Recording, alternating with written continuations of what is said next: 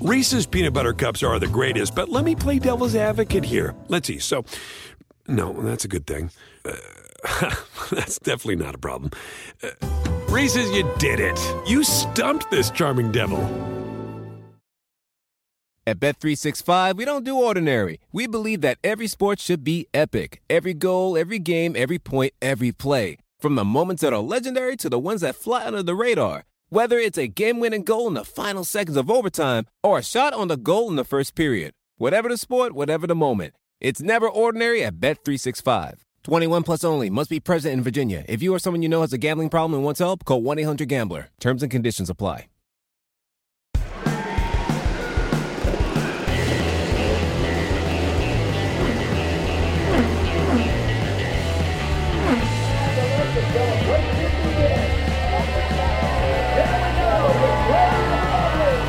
This is Off Track with Hinch and Rossi. I mean this in the most. I don't mean this in the mean way. Can't wait. It's coming, but it's going to definitely come across that way. I mean it in a positive way because you've always looked younger than your age. Okay. Am I looking old? Yeah, a little bit. Yeah. No, that's fair. I uh, I noticed that this morning also. I think Okay, so uh, it's just maybe it's just Yeah. the day. Yeah, Did you have a big think it's- day last night? No, I'm still recovering. I think from just St. Pete in general. Just like Hmm. it was just a busy weekend. I was I running first around a lot, lot, lot going on. a lot going on, and Hmm. like haven't done it in a while. Yeah. And uh, yeah, no, that's um, first of all that that did that did sound mean. Um, but no, No, I, I I, wasn't- I, I wasn't. I wasn't meaning it like that. I wasn't trying to be a dick. I was just saying, why do you look old today? I, yeah, I just I don't know. I just I woke up looking old, and Um, uh, two consecutive nights of great sleeps though, because again, just just catching up on just low energy from the weekend. So um, this is also something I should probably know. Has your role with NBC this year changed? um, no, it is not. I didn't know. Did you think that it had changed? I didn't know. I don't know. Are you more busy than you were last year? Are you doing more things? Are you? are Um, you yeah, I more think yeah, it was. He just cares about his job more this year. No, yeah. So No, it was a lot of there's a lot two. of non NBC things that I had to Yeah. do. So yeah, like I was I was driving. uh, You know, I was driving the Beast. I was helping Honda out. Oh, with yeah. driving that IndyCar powered need to talk CRV hybrid that. thing. We'll What is the Beast? That. So the the Beast Honda's is gone ham on like these experimental vehicles. Yeah. So year. in thermal, I don't know. I don't remember if we talked about it or not, but in thermal, they had okay. So at the test, they had a um, it was like a collaboration with Hoonigan, which is you know the, like the Gymkhana Yeah. videos and all that stuff. Um, it was a Honda Ridgeline with an IndyCar engine in the back, and the thing was just wild. Like it looked awesome. It was like it was like flaming yellow and like big spoiler on the back, and it looked wicked. And Simon got to do some demo laps in it, whatever. But then they were like really excited to release um, this new project, which I've been working on for a while. It's called the Beast, and it is a Honda CRV essentially. Well, not really. It's got some body work from a CRV on it. That's kind of where it stops. But it's got the full like 2024 hybrid. So it's an IndyCar engine with the hybrid technology built into it. And it's like it's a purpose-built car. Like this thing looks badass. Uh there were teasers on it um, on HPD's Instagram page. We filmed a bunch of stuff. There's going to be more stuff coming out soon, but yeah, man, it like it's just it's just an Indy car, but in a in a CRV body, and it's got the hybrid element, whatever. So like you pull out on electric power, then you bump start it, kind of like the GTP cars were doing at Daytona, uh, and and will do.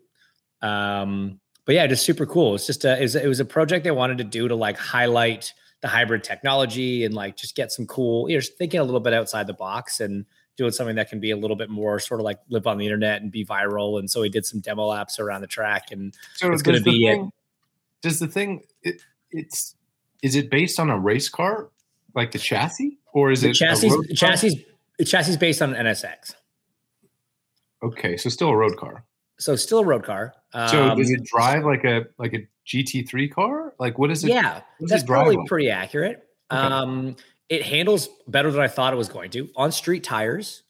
Oh, okay. Um, it's Not essentially not slicks. So it's essentially like an NSX front end and just literally behind the the bulkhead, like behind the driver, everything else is IndyCar. It's an IndyCar engine, suspension, gearbox, all that stuff. Um, and how they made it all together is just great. It's got the diffuser off of uh, off of an NSX as well. And the thing, like it, I Probably mean, hauls ass in a straight line. it goes so fast in a straight line. Like it gets There's no there a dra-. There's no downforce. There's also no drag. Correct. Um, it's got plenty, way too much brake for the amount of downforce it has. So you got to be really careful on brakes brakes. or NSX brakes? Uh, neither. It's different. Kind of like a, I, don't, I don't know which ones they grab. Brakes, they're large, yeah. Okay. Um, they're not IndyCar brakes. Um, So there's there's steel they're brakes. steel brakes, steel Yeah. brakes. There's a lot of them with big, big rotors. Um, and and the thing handles like not not terribly, all things considered. But it was funny, man, because like I go out the first time and I'm going through that section, you know, the middle sector there, basically four to nine. And like through that section, you're just you're just surrounded by concrete. It's all pretty slow. You're on and off the throttle. and it sounds the same probably. It sounds and feels like an outlap in an Indy car because you're just kind of cruising around like you would on Yeah, cool yeah. tires. It's got an Indy car wheel, it's got the Cosworth wheel on it. And I'm like, man, this just, this just sounds like the first. so first you like install probably the had to remind yourself, do not try and go flat through the kink. Correct. Correct. Yes, you do not want to do that. and fly through the chicane, that would not have been good. no, less than good. Right. Less than good. But no, it was awesome. It was a really, really So, cool. Did you did you take is there passengers or is it just Yeah, yeah. Okay. So there, there, there's a right seat, and uh, this one we only because it was the first time it kind of been publicly shown, and it was it's still in its infancy. Um, they they o- I only got they were demo laps, and so I only got to do like once buy. I was out once buying in each day, and so Saturday and Sunday we had uh, we had passengers to give it a, a whirl. But I remember, like I said to the the people from HPD, I was like, we should just have this thing running whenever the two seaters running and just give an hour's worth of rides because this thing is awesome. Like it's so much fun. Uh, way more fun to drive than the two, than the two seater for sure. yeah, for sure. So But- what was like? Did they just build it to see what would happen, or is there a purpose No, behind it? Like, It's it's just to it's just to draw attention to the to the hybrid technology that's coming out. You know the the people at, at Honda and and and Ilmor and Chevy and everybody at IndyCar they've put a lot of time and effort into uh, into this new hybrid switch for 2024. It was originally supposed to be for 2023. And so uh, they were like, well, hey, it's 2023. Let's find a cool way to sort of showcase what we're doing here and, you know, do it in a way that's going to get maybe a, a different crowd uh, interested and maybe something that can live a little bit more, um, you know, virally on the internet with some cool videos of just, I mean, it's like, you know, it's a, it's a CRV. It's a, it's a family car that they've turned into this beast, literally. Um, so like huge credit to everybody at HPD for, for getting it all together and, uh, and thanks for the opportunity to get to go have some fun with it because it was pretty So- neat. So the hybrid part was active. Did Yes. you I mean, without giving away, I don't even know if there's secrets, but like did was it deploying energy automatically or did you have to deploy it? How did it work? We were just using it for starting, so Okay. You weren't using it's it not on- like yeah, yeah. Got it. Um, so yeah, just kind of had the the the cool thing of having it the buzz away and the then whirl and then the growl. Yeah, yeah. yeah, I do like that a lot. That's pretty it was pretty neat. That's yeah, that's one of the best parts about the the GTP cars. Uh, so yeah, I guess you know, I mean, I had some other things I wanted to open with, but we've already got into the St. Pete weekend, so I mean, let's. I know everybody's not. really interested. I'll give I'll I'll give my take on it. I had a great Okay. time. So you stop. Um, no, we're gonna we're gonna we're gonna save that for the end so that people have to listen all the way to the end. I we have some other updates to go over first uh, as I eat my snack. Alex, we heard on the last show about you're having to get up at stupid o'clock to go to Disney and do that. How was Disney at 5 a.m.? Uh, four thirty. Um, Disney was uh, dark, cold. Not really. Disney was dark. Um, oddly, not quiet though. Like the same. What? You know when you walk through the park. I mean, there was no people in terms of visitors. There was a lot of. There was a whole industry. There's a whole industry that exists at Disney. Yeah. Right. To the point, like they have their own Home Depot, they have their own PPG paint store, they have their own. Is it true that they repaint all the stuff every night? I well, remember stuff hearing needs that. to be repainted, but they don't repaint the entire place. But like change any light bulbs, like make sure it looks legit by 8 a.m. when you know early early past visitors are coming or whatever. Um, but what blew my mind was like you know, when you walk through the park, there's always music playing, like whatever. There's Yeah. still music playing at 4:30 in the morning, and it's like, well, they want to keep the spirits up of the people that are working on the park too. Like it's not just like the, the encompassing Disney thing is everyone that is there, whether you're working, whether you're staff, whether you're there for the for as as a tourist, a visitor, they want your experience to be memorable.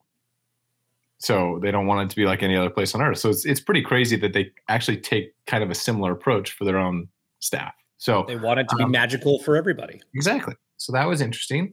Um, and then, you know, we just did a lot of stuff around uh, Chev- the Chevy Test Track, um, which is that ride there. Um, and that was that was fine. I mean, I've ridden the ride before. That was cool. But I got to build my own car, do all that sort of thing, see how it stacked up against visitors from the previous day. The answer is not well. Um, yeah, I mean, it was it was kind of cool to to go, I guess, and have a private ride to yourself for a couple hours. Um, So it was literally just you on the ride. it was just me on the ride, which was very strange. That's like a that's like a Richie Rich thing, you know. Like he's he's got the little amusement park in his backyard. He's just riding his roller coaster. But by so here's the other thing. Here's the other thing. Even though like the people that were running the roller coaster knew that this was a filming thing for Disney slash GM, they knew that I was purely there as to capture me riding the ride with GoPros. You know how when you pull away, it's like waving and like have a safe trip and all this stuff, and we'll see you soon. Like they still act, they still performed the exact same way. Well, yeah, I mean, they knew cameras were there, and they can't have people thinking that No, know, anyone but that like- ever rides a Disney ride doesn't have the full experience. I know, but isn't that? Cr- I mean, it's crazy. I mean, it's you. You hear about how, you know, the the contracts that the princesses have to sign and Mickey and everything about how like you can never ever break character and do all this stuff, etc. But like even the people that aren't in costumes, like they can't not Well, they- be the Disney. They're all considered cast members. yeah, for sure. Oh, that I mean, all right. So, did you go right back to sleep, or did you kind of get caught up in the atmosphere of the park and like go do some other Yeah, rides? Did you get to stick around for a while, or like, well, They asked, and I said no. Um, I I went I went to try and go to the gym, and then realized that I was very tired, so I I, I didn't. Um, and then drove to Tampa and got the weekend started. all right, that's. uh I'm glad that went well. I can't wait to see what you shot there. Um, rib update, Tim. How's the broken rib? Uh, still hurts. Still on uh, some some extra high powered Advil and stuff. But uh, different update. Uh, I got all my new telescope stuff in. You I sure sent- did. I sent you guys some pictures. It's uh, so that's been fun. I I got it all set up and ready to start getting more pictures. And just like it always happens when people get new telescopes, as soon as it got in, it's been cloudy for three days, so I haven't been able to really. I love the line. It. I love the line, you know, just you know what happens when everybody gets new telescopes. Like that's a common thing that the rest of us is- can it's relate a common thing in the astronomy world that as soon as you which- buy new telescope gear, eh, there's there's clouds that move in. Yeah, somebody made buy a like new a car- Netflix documentary about it. to. When you buy a new good. car, it rains, and yeah, like yeah, Yeah. it's just it's funny how you say, "Oh, you that old chestnut," you know. every time, every, every time I knew equipment, it's like, well, we don't. Okay, uh, I. I will say on over this last weekend, I got a lot of texts from people, uh, James, including your wife, asking why I wasn't at St. Pete. And I, I'll be honest, the FOMO was setting in pretty severely for not Mhm. being there. And then I woke up five minutes before the broadcast started. I turned on the projector in my bedroom and watched the entire race from bed, and all of that FOMO just slipped away because it was just fantastic to watch the race from bed. You fair. don't know who didn't text you wondering why you weren't there? You. Yeah. yeah. I noticed. Uh, I don't text We you on race weekends. We also already knew you weren't coming. That's true. Yeah, that's how I justified it in my head and got Yeah. rid of the, the hurt. It's really just that we don't care, but Yeah, no, I know, Um, but that's I lied to myself. Um, fair.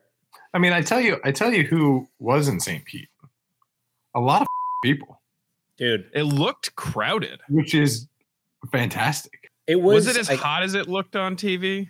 No, I, I mean, I mean, It it's was St. warm Pete. in the sun. Like there was a there was more cloud, I think, than we sometimes get there, but it was very like on and off intermittent. And so it you wasn't- one it might call wasn't it partly cloudy. It wasn't that hot. It was 80. It was it was humid though. It was I like 88% humidity. No, I understand, but like we've done St. Pete's where there it's 88 Yeah. degrees. Like I, Yeah. it was it wasn't It wasn't as the worst it one. been, for sure. Um, Yeah. but no, the people that turned out, even from Friday, was Yeah, I, I noticed on Friday already. It was huge. um, which is you know obviously a testament. We've talked a lot on this podcast about you know how people in the states their interest in motorsports I think has been has been piqued over the past couple of years, and um, you know I think to to a certain extent we've got F1 to thank for that. Um, but yeah, I think people are, are very much interested in motorsports. They're very interested in coming out to the track and seeing what it's all about. And by golly, did they get some sort of show on Sunday? That Man. was uh, that was a hell of a race. It was. I mean, let's let's let's take a step back. Let's. I mean, let's start at practice because Yeah. the the mayhem started from FP. The third lap of practice, we had an incident. We had a car in the wall. Um, there was a there was a new paved section between turn three and turn four, which I gather made turn three a nightmare because added a huge bump and took away a bunch of grip, and then kind Well, of made four funny- it's nightmares funny because it had less grip on the brakes. Well, like turn three and turn four has always been bumpy and low grip. So when we did the track walk and it was like, oh, this is repaved, we were like, sweet. Somehow they made it more bumpy with less grip. So they didn't even they didn't solve either of the problems. They actually made both of the problems worse, which is pretty hard to do. So basically, it may have may have been bumpier, but at least it had less grip. Correct. Yeah. Terrific. Nothing like updating a racetrack. I, I don't I don't even know how that's physically possible. Like I feel like you I understand why a certain mixture of asphalt or concrete or whatever could have less grip than the previous one or whatever. Like that I, I can fathom. But how do you repave a surface and somehow make it bumpier at the same time? so it's it's funny you say that because I actually I don't understand it. Every time I feel like in my career they repaved part of a street circuit, it got way more grip. Like normally Well, new think about Long pavement is awesome. Yeah, Yeah. Long Beach last year they only repaved a section and it went like a second and a half faster. Like I remember back in when they when they when they repaved the back half of the Toronto racetrack, the difference was unreal where the where Hmm. The new pavement No, was. the difference was still unreal. Right. Sorry. Yes, but in a much worse way. Yeah. Um, so yeah, and then yes, and then on top of that, it was bumpier in the brakes, so you could see the ripples in the racetrack, like where before it was like a manhole cover maybe or whatever. Now it just looked like it was wavy in the Yeah. pavement itself. Hmm. Anyway, lots of incidents in practice. Um, Newgarden and McLaughlin were just collecting bent toe links left, right, and center. Uh, lots of people were in the runoffs. Lots of people were hitting walls. We had two guys crank the wall in turn three coming out of the pits. Um, it was just I visited every single access road that St. Pete had to offer. Been done every runoff. which is which is pretty hard to do. You know, every once in a while you outbreak yourself in a corner and you go straight and have to flip a bitch and like whatever. I I went straight in every single braking zone at least once over the weekend. Turn one, turn four, turn eight, turn nine. Ten, but yeah, Sorry, 10, 10, 10. Yeah. Yeah. Not, not nine. Yeah. correct. Yeah. Oh, that's uh, suboptimal. They're great. Uh, They're really good. Lots of space. Lots of space to turn around. Yeah. More the Yelp racetrack, reviews you're leaving five stars for everything. I gotta say, there's a new trend among drivers when you go into a runoff that rather than come to a stop, get first, drop the clutch, and go, because hot tires are tough to spin up, right? So, what a lot of guys did today, or sorry, today, this past weekend, was like from 10, 15 miles an hour, still cruising down, they would just crank it hard one way and slam on the throttle and do like a fairly, like in a confined area, fairly high speed spin because they they didn't have the confidence of being able to like do that without damaging you know a drive shaft or something in the gearbox or whatever or stalling. But it was a couple guys did it were like, oh, it's aggressive, but it worked. I did not. I either did that or used reverse. right. So Hmm. you got a lot of good practice do, using reverse, which is Yeah. Helpful. And Which- uh, Which honestly is far too hard to do. Like people don't understand how difficult. I saw someone on Twitter um, actually tagged the the podcast and was like, "Why why do so many people stall in IndyCar?" Well, for a lot of reasons, you know, it's it's just hot tires. It's difficult to kind of break traction. There's a lot of grip Mhm. available, but reverse is virtually impossible to get.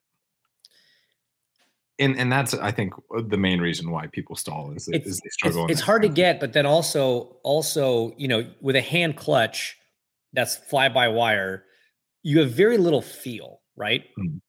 Normally, the only time you use a clutch in IndyCar is leaving the pit box, which you can just slam the throttle, drop the clutch, spin up the wheels, and off you go. There's no modulation really required, right? So they're not really designed to go slowly Mhm. to like accelerate. So they, you just you just drop it and like get the wheel spinning. the problem is with the the physical reverse gear that's in the gearbox It's is very small and very fragile. And so what it cannot tolerate is a bunch of a throttle, a bunch of revs, and then like dropping the clutch while you're in reverse. So you kind of have to feed it in as if you would, you know, as if you were taking off in like a normal road car. But unfortunately, because of the hand clutch, there's so little feel to it. That's really hard to do. And you don't have too many revs. And so sometimes it stalls when you're going backwards. Ultimately, these things are not designed to go in reverse. And they're not going to get any better at that because they shouldn't. So practice, mayhem, lots of stuff going on. And then head into qualifying. Well, Qualifying- let's, let's say like practice and quals, uh, like Andretti was looking strong to quite strong. Yeah. Um, I think I, mean, think which as as you would expect. Like I think I think Yeah, street courses I were their I bread don't and butter think last year. Qualifying pace on a street course has been a weakness of Andretti Autosport. Okay, Right. fair enough. um I think Dixon was quickest on Friday in practice. Um Kurt, one of the Andretti's, I think, was quickest. Colton maybe in Colt. P2. Um and then yeah, got into qualifying. The the groups weren't the most evenly split, I don't Oh think my god, I've ever it was, seen. It was bad. Group two was Well, yeah, significantly more challenging. Your Yeah. time in group two, it was like sixth or fifth or sixth, right? But it would have been first in group one. Yep. It was fifth. And, and look, Yeah. part part of that is is track evolution. Like that's it's usually quicker in group two, but just like the number of of hitters that had been having good weekends in group two was a little bit higher than what we saw in Mhm. group one. Uh, so some guys probably got burned by that. Um, and then I think the real the real thing about qualifying was two high profile incidents in the fast six. First, it was um, Scott McLaughlin. He tapped the wall coming out of turn 10 and tried to just keep his foot in it through the 11 12 chicane, which is like a nearly flat out or qualifying flat out high speed chicane. Needless to say, bent toe link, that did not end well. Uh, very high speed spin. So lucky not to hit anything else. But uh, brought out a red and his his session was done. And then on the outlap from the next run, uh, after that red came came up, in kind of just the next corner, uh, Kirkwood went long in uh, in the brake zone and and cranked the wall and uh, and caused the red. So two cars basically out of the fast six before they even set a lap. Um, ultimately, pole went to Grosjean. A nice little battle between him and, and Herta. I think Colt said he made a little mistake on his lap, but Grosjean yeah, but I mean, it was it was a big pretty- gap. It was pretty big gap, and like the fact that Grosjean was able to do it on lap two, like it pains me to say it, but like that was very impressive. Like yeah. that deserves that, of- that deserves a shout out. That was a hell of a hell of an effort. Were you were you a one lap guy on those tires on the, Oh my God, yeah. Yeah. Yeah. It was it would seem to be majority of people saying that, but I did hear one or two drivers say maybe maybe lap two. And uh, I wasn't I didn't yeah, I wasn't sure how that was going to play out in the race. What was different this year though is they changed the tire rules a little bit. And my personal opinion, it was to the detriment of the show. And long story short, the team's got an extra set of reds for like practice slash qualifying, which meant that if you only used one set in practice, which is what teams have historically done because they've only had one set, um, you could save your other set and add it to the pile for qualifying. So if you made it to the fast six, you could have sticker sets for Q1, Q2, and Q3. Um, it also meant that a lot of drivers who probably didn't think they had fast six pace would do the double alternates in Q1 just to try to get into Q2, especially because it was definitely not going to be a red race. You didn't need to save any of those for the race itself. So yeah, so in in Q3, all those guys, not all those guys, Kirkwood had already burned a set, and Marcus was out. Marcus had already burned a set. Both those guys had to do like runs, second runs in Q2 because of a red flag. It was actually No, a good call Kirkwood- from Kirk- Kirkwood. Kirkwood wouldn't have transferred into round two. Um, Right. So Mar- Marcus was out and then did another set and got in. And Kirkwood was on the bubble. And then because people behind him put tires on, he also did and got himself in. So it was a good move um, from everyone that that did it there. So then we had the grid set, and then it was time to go to the race. Ah, the sweet sound of sports you love from Sling. The collide of football pads. The squeak of shoes on a basketball court. The crack of the bat on a home run. The slice of skates cutting across the ice. But what about this one? That's the sound of all the sports you love, all at once. Starting at $40 a month. Experience it all live with Sling. Sling. Reese's peanut butter cups are the greatest, but let me play devil's advocate here. Let's see. So, no, that's a good thing. Uh, that's definitely not a problem. Uh, Reese's, you did it. You stumped this charming devil.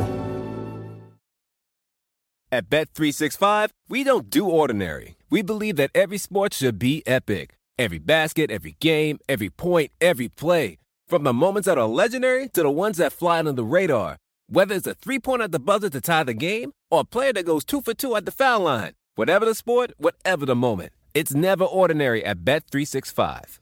21 plus only. Must be present in Virginia. If you or someone you know has a gambling problem and wants help, call 1 800 Gambler. Terms and conditions apply. Pulling up to Mickey D's just for drinks? Oh, yeah, that's me. Nothing extra, just perfection and a straw. Coming in hot for the coldest cups on the block. Because there are drinks, then there are drinks from McDonald's.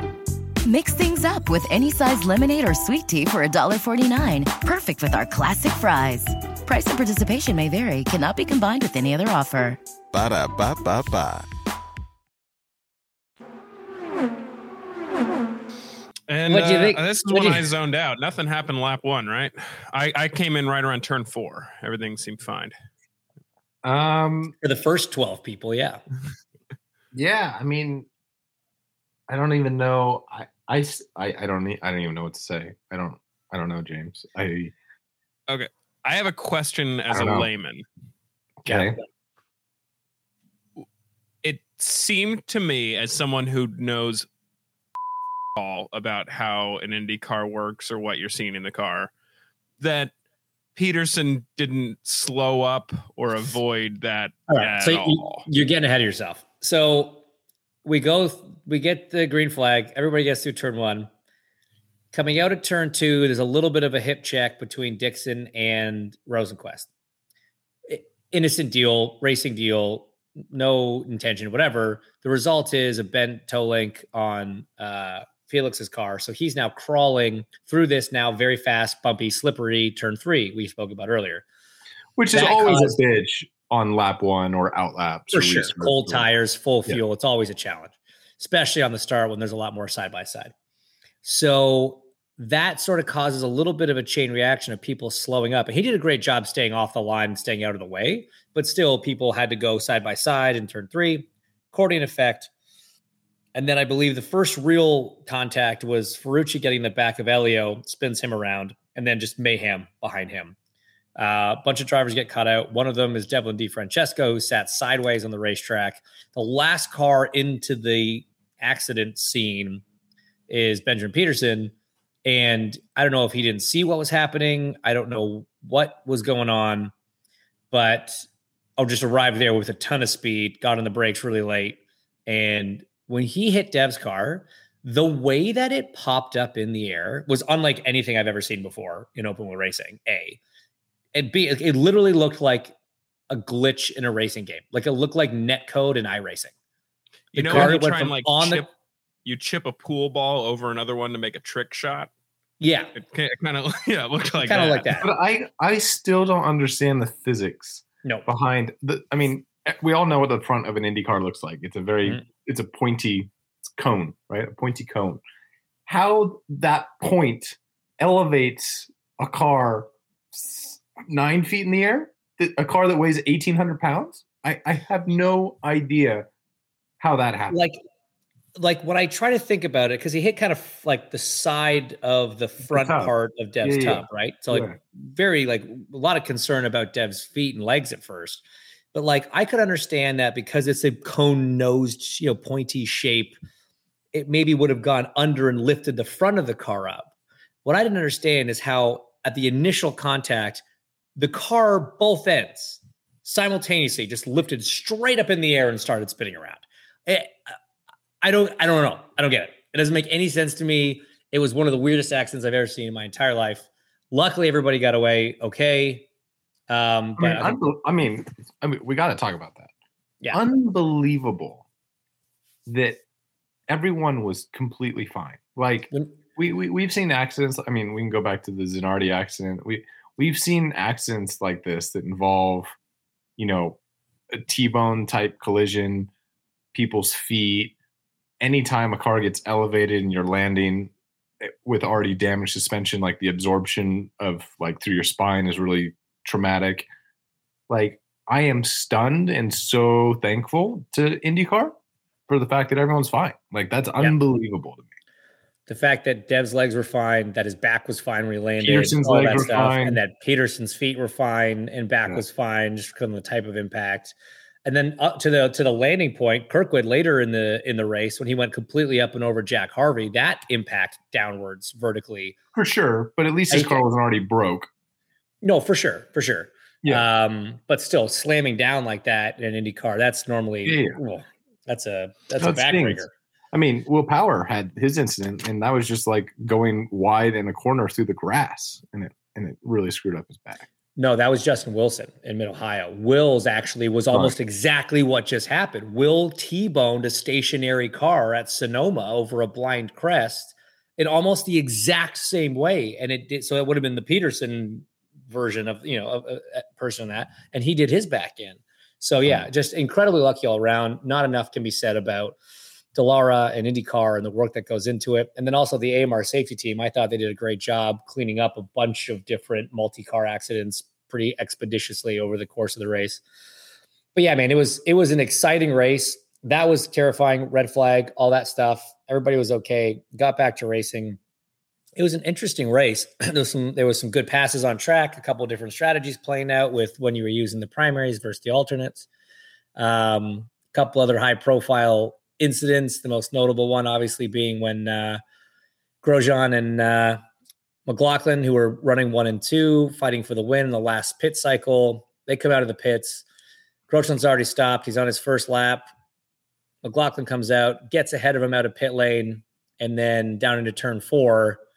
How did you see what unfolded, Mr. Rossi? Well, it was it was it was Scott's fault the incident. Um, I think two things happened. One, he had pulled off the same move at the previous pit cycle, but he was on the alternate tire, so he probably didn't make the mental math Adjustment. calculation adjustment in his head as to what he could get away with.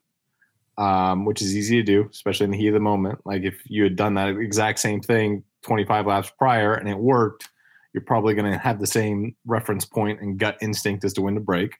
And Uh, you know that if you get ahead in turn four, he's not getting you before turn Yeah. nine, and you've got a very good chance of holding on to that Yeah. position. You, But you, if he- you, You win. before, yeah, it's, it's basically for the win. Um, the other, the only thing, and again, this is in no way am I placing any sort of blame on Romain. I am curious though with how late it was in the race and how bad the the marble buildup was.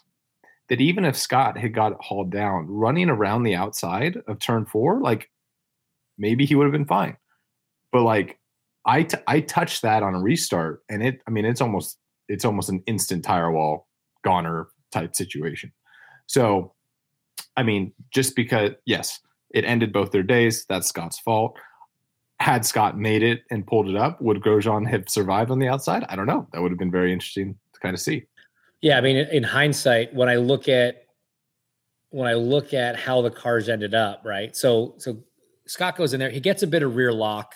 Mhm. You know, it- it's not intentional. Full He, he didn't do anything. Yeah, it was just one of those things, right? Yeah, going broke, for the win. Broke late, going for the win. Every, anybody would have done it. Rears locked. That just sort of got him a little bit off. But then he hip check. He hip checks Grosjean, fires him into the wall. But then Scott ends up in the wall too. So you go back a restart. Um, Newgarden, I think it was, and VK did essentially the same thing on the restart. A little more even on the tire situation, but um, Joseph got in there deep, bounced off of uh, VK. VK. VK ends up in the tires. Joseph keeps going. It was Joseph, right? I'm not misspeaking there. Correct. Right. Yep. Um, J- So Joseph I, made the I corner. almost I almost wonder if Grosjean had let him outbreak himself. what what I was getting at is that I don't think there was any hope in hell McLaughlin was going to make that corner if Grosjean wasn't there. Like if Grosjean let him go, Yeah. which you're not going to do. Like it, he did what you would have done. You would have tried to hang it around the outside because you did have the tire advantage and all that stuff. But like had he just checked up and tried to over under, Yeah, him, yeah. I don't think Scott like- would have made the corner. It sounds like you guys think n- neither of them were making the corner with the way that they approached it. I mean, I mean, think there's- potentially, there's an yeah, argument, yeah.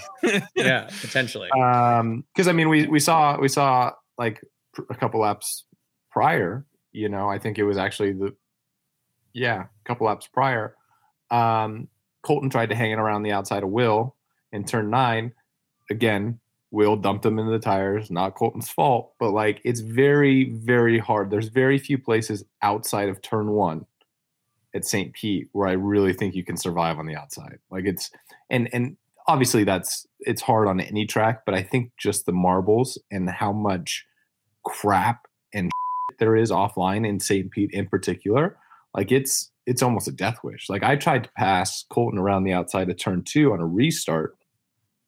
I was on reds, he was on blacks, and it was ice. Like both feet off the pedals, just praying that some semblance of front grip comes back so you don't just pancake the wall um, it's just it's really really really hard in St. Pete to go side by side. So, anyways, um, is what it is. it is what Uh, it is. okay, there's Created a lot other of thing. action on track. There's one other part I think we definitely need to talk about. Uh, Connor's near miss on that first incident. Unbelievable, man! Like Incredible. so impressive. He made he it had inches on either side. Oh, phenomenal! his, his onboard is my from that incident is my favorite clip of the whole thing because not only is his save and threading the needle incredible, it also gets the most wild like screenshot of. Dev's car going from peacefully sitting on a racetrack to a violently eight feet up in the air in like a single frame, and it's just it looks fake. Yeah. It looks looked fake. like It's iRacing. incredible. Yeah, it did. Um, Um, and then the other thing that I that I had a thought while watching on Sunday was uh, in the post race, McLaughlin immediately going to Romain and talking to him and kind of hugging it out and everything. I, I couldn't help but notice the boom that was in frame when they were doing it, and I was just like, oh yeah, that Vice show is gonna be awesome. Because everything they're gonna recap from this race is gonna be great, and just Yeah, hearing all the we could do- and We could do everything like three episodes, I think, just on St. Pete. But uh, It's no, just honestly, just- huge.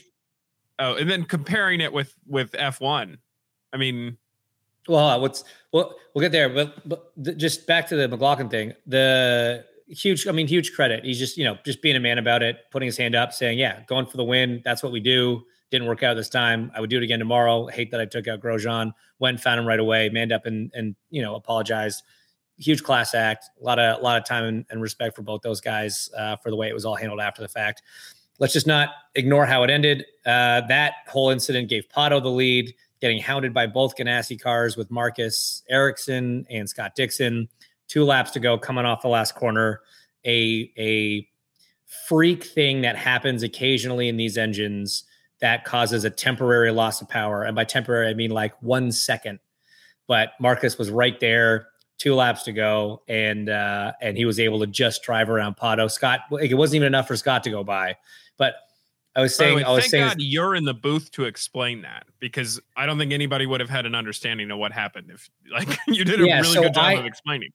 I've got to I got to put my hand up and, and say that I openly got it wrong. I first thought that maybe because he had an oversteer moment, I was I thought boost. maybe he caught. Well, I thought he maybe caught the pit lane speed limiter. Mhm. But I'm like, no, they hide those now. Like that seems un- unrealistic. But I had no other explanation, and and I called it, and I was wrong.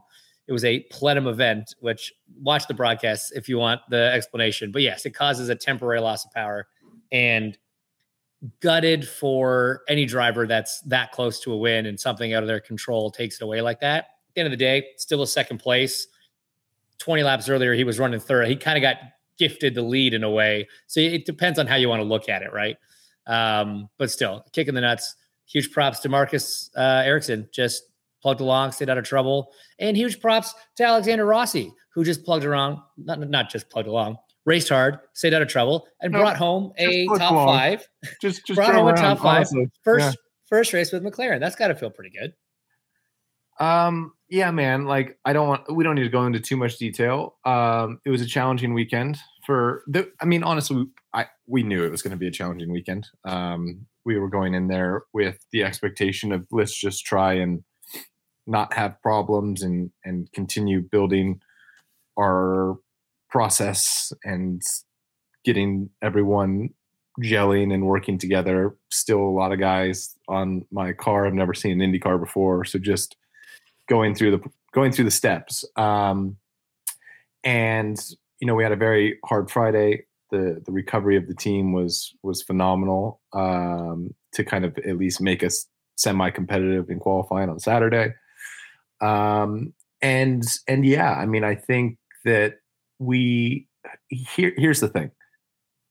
So much of what's been missing from my previous five years in IndyCar has been days like that, where you're able to capitalize on other people's misfortunes um, and just have a, a trouble free day.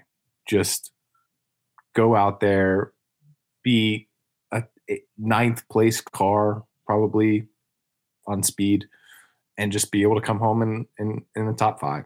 Um, and so I, I, that's something that you know has been modeled so many times by Scott, obviously by Alex Palou when he won his championship, by Will last year. Um, and to be able to do that in the first kind of go around with the team um, was was awesome, and I think a really big confidence boost for everyone. And and like I've said many times, like this the our group specifically, but really the entire organization is is just going to go from strength to strength. And I think the fact that obviously the cars had the ultimate pace that they did throughout the weekend is a positive, and then to to be able to kind of recover and have the end result that the seven car did um, was also a huge positive. So very very thankful for that and excited for Texas. Well, there you go. I mean, yeah, that that team's always run pretty well there, so uh, that should Texas, be yeah, yeah, I'm, I'm very excited. yeah. Cannot Uh, wait. Well, yeah, that's a great I've call. never said That's that before. Yeah, cannot wait to get to Texas. Is not something that many people say uh, in the IndyCar series Yes. for a lot of different reasons. Um, yeah, you know what, guys? Look, there technically was an F1 race this weekend. was Um, there? It was There's not parade. much to There was not much to F1 say about it. right. There's not much to say about it. So I I mean, we can talk about it next week if you want. But we should talk about it next week. I think it's worth it's worth giving a shout out to Aston Martin. Um, yeah, it's worth exploring a little bit. And we're out of time now. So let's leave this one as the St. Pete stamp. And we can talk next week a little bit about other happenings and F1s and things like that. And um, yeah, just quickly on F1, Alex was right. AlphaTauri is not for sale. Yeah, obviously. What, what do you mean? What do you mean? Yeah, obviously. Because James, Obviously, Alex is right. No, because you're just forgetting that this whole thing has happened before. Like no, I'm this- not forgetting. I never knew. I was not in on oh. deals being brokered to buy AlphaTauri in the past. Alex, oh, were you who's not the those big calls? F1? Who's the big F1 guy now? Brokering team sales in in Me. Formula One. Yeah, That's Most the guy certainly who raced in Formula One. You hypocrite. Yeah, I love that Um, you've become the big F1 guy. I've I've called fewer F1 races than Alexander has started. I mean, that's not going to be a stat that lasts very long. No, that'll be that'll be gone around that'll be gone around June, but that's not the point. Oh, good times. Well, yes, I'm glad. I'm glad that uh, you still know what you're talking about, and I'm glad they're not selling it because I think it's super cool that one company owns two F1 teams. It's pretty. a company that sells caffeinated crap. Yeah, they sell like liquid cocaine. Basically, Yeah, it's fascinating. insane. now that I know Good I'm times. not uh, I'm not going to be able to buy AlphaTauri, I guess I can afford to go out to lunch today. Yes, yeah. I was Shabu saving. Shabu I was is waiting for you. All right. See you guys next week. This has been Off Track with Hinch and Rossi. Off Track is part of the SiriusXM Sports Podcast Network, and if you enjoyed this episode and want to hear more, please give us a five star rating and leave a review. Subscribe today wherever you stream your podcasts. We're at Ask Off Track on Twitter and Instagram, and if you want to follow us on Twitter, we're at Hinchtown and at Alexander Rossi. If you want to follow Tim, though I have no idea why you would, he's at the Tim Durham on Twitter. Find us on YouTube and subscribe to our channel for exclusive video content. The music you heard on this episode is by Ryan Dan of Holland Patent Public Library. You can find him online at hollandpatentpubliclibrary.com. Off Track is produced by Tim Durham, and by that we mean Tim. Reese's peanut butter cups are the greatest, but let me play devil's advocate here. Let's see. So, no, that's a good thing. Uh, that's definitely not a problem. Uh, Reese's, you did it. You stumped this charming devil. At Bet365, we don't do ordinary. We believe that every sport should be epic. Every basket, every game, every point, every play. From the moments that are legendary to the ones that fly under the radar. Whether it's a three-pointer at the buzzer to tie the game or a player that goes two for two at the foul line. Whatever the sport, whatever the moment. It's never ordinary at Bet365. 21 plus only. Must be present in Virginia. If you or someone you know has a gambling problem and wants help, call 1-800-GAMBLER. Terms and conditions apply.